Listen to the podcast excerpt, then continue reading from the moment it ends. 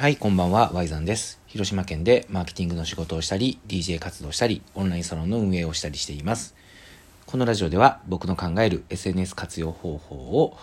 話をさせていただいております。何かの参考になれば嬉しいです。はい、というわけで今日なんですけど、昨日に続き東京で SNS、Twitter 活用のね、セミナーをしたので、その中で話したことを抜粋して、えー、話していくシリーズをやっていきたいと思います。セミナーは今後も全国でやっていきたいと思っているので、話の内容を聞いて、これちょっともっと生で聞いてみたいなとか、えー、そんな風に思ってくれたら、聞きに来てくれたらめちゃくちゃ嬉しいです。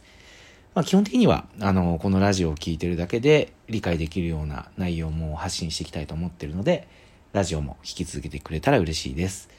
はい。というわけで、今日のテーマは、好きを仕事にする。これについて話したいと思いますね。よく方々で言われてますよね。好きを仕事にするっていう、このパワーワードというか、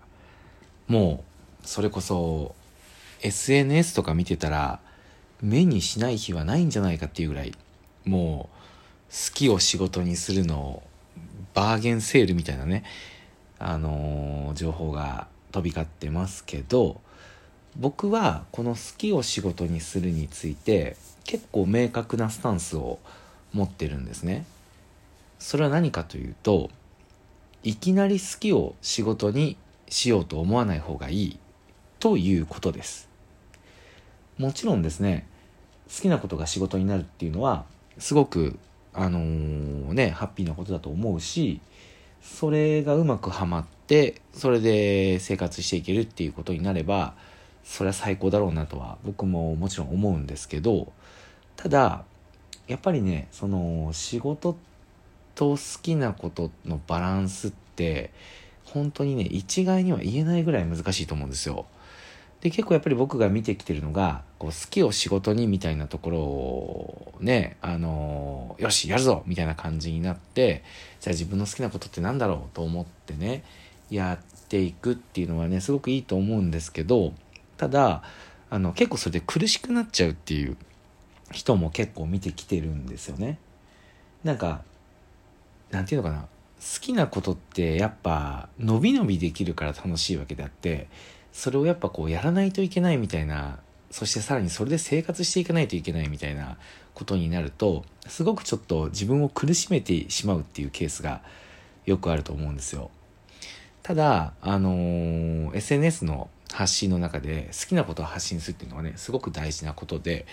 なので僕がおすすめしてるのが好きを仕事にするではなくて好きを仕事に取り入れるこれをめちゃめちゃ推奨してます。どういうことかというと例えばセミナーでよく話させてもらう事例がねあるんですけどそうですねえー、っとじゃあこの日2つ話したんですけどそのうちの1つねえっと広島にあるお好み焼き屋さんの事例なんですけど広島ってねすごくお好み焼き屋さんが多い町でそれこそ半径 100m 以内に5軒10軒ぐらいのお好み焼き屋さんがざらにある。もう本当にちょっと歩いたらすぐにお好み焼き屋さんがあるっていうぐらいもう本当にいっぱいお店があるんですよ。でそのほとんどはまあ美味しいしあのー、どこもやっぱり同じような価格帯でやってるんですよねじゃあそんな中でお好み焼き屋さんに僕らは、どのお好み焼き屋さんに入ってもいいし、もしくは入らなくてもいいんですよね。別にお好み焼き絶対食べないといけないってことはないので、あの、どこに入ってもいいし、入らなくて別のものを食べてもいいと。そういう状況の中で、どうやってお客さんにうちにね、来てほしいっていう価値を伝えていくのかっていうところがすごく課題としてあると思うんですけど、ある日ね、僕が広島の街を歩いてた時に、まあ、あるお好み焼き屋さんの看板が目に入ってきたんですよ。その時僕はお好み焼きを食べる気持ちでも特になかったんですけど、なんとなく目に入ってきた看板に、例えばね、その、そば肉玉とか、そばダブルとか、あの、トッピングチーズとか、えー、焼きそば、塩焼きそばとかね、あの、いろいろ定番のメニューが書いている中で、そんな中でひときわ目立つ文字が書いてあったんですよ。しかもそれがメニューではなかったんですよね。え、メニューじゃないの？って思うかもしれないけど、何が書いてあったかというと、これなんですよ。打撃指導1時間1000円って書いてあったんですよ。お好み焼き屋の外に、店の外に出している看板に、打撃指導1時間1000円って書いてあったんですよ。僕、これ見てね、わ、面白いなと思って、思わず立ち止まって、ちょっとその店に入りたくなっちゃったんですよね。で、まあ、お好み焼きか悪くないなと思って、ちょっとフラッと入ってみたんですよ。もう全然お好み焼き食べるつもりとかじゃなかったんですけど、この打撃指導1時間1000円っていうのがすごく気になって、お店に入ったんですよね。で、まあ普通に注文して、で、焼いてもらってる時にちょっとまあね、あの、店主の人と話しながら、まあ聞いてみたんですよ。あの、打撃指導1000円って書いてあるけど、これ面白いですねって聞いたんですよね。そしたら、店主の方が、いや、そうでしょって、結構ね、あれ見てね、入ってきてくれる人いるんですよ。って言ってね。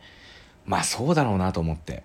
で、僕、思ったんですよね。で、打撃指導を1時間1000円に引かれて入ってくるお客さんって、まあ、ほぼほぼ野球が好きな人だと思うんですよ。多分野球好きな人見たら、思わず入っちゃうと思うんですよね。それはお好み焼きを食べながら、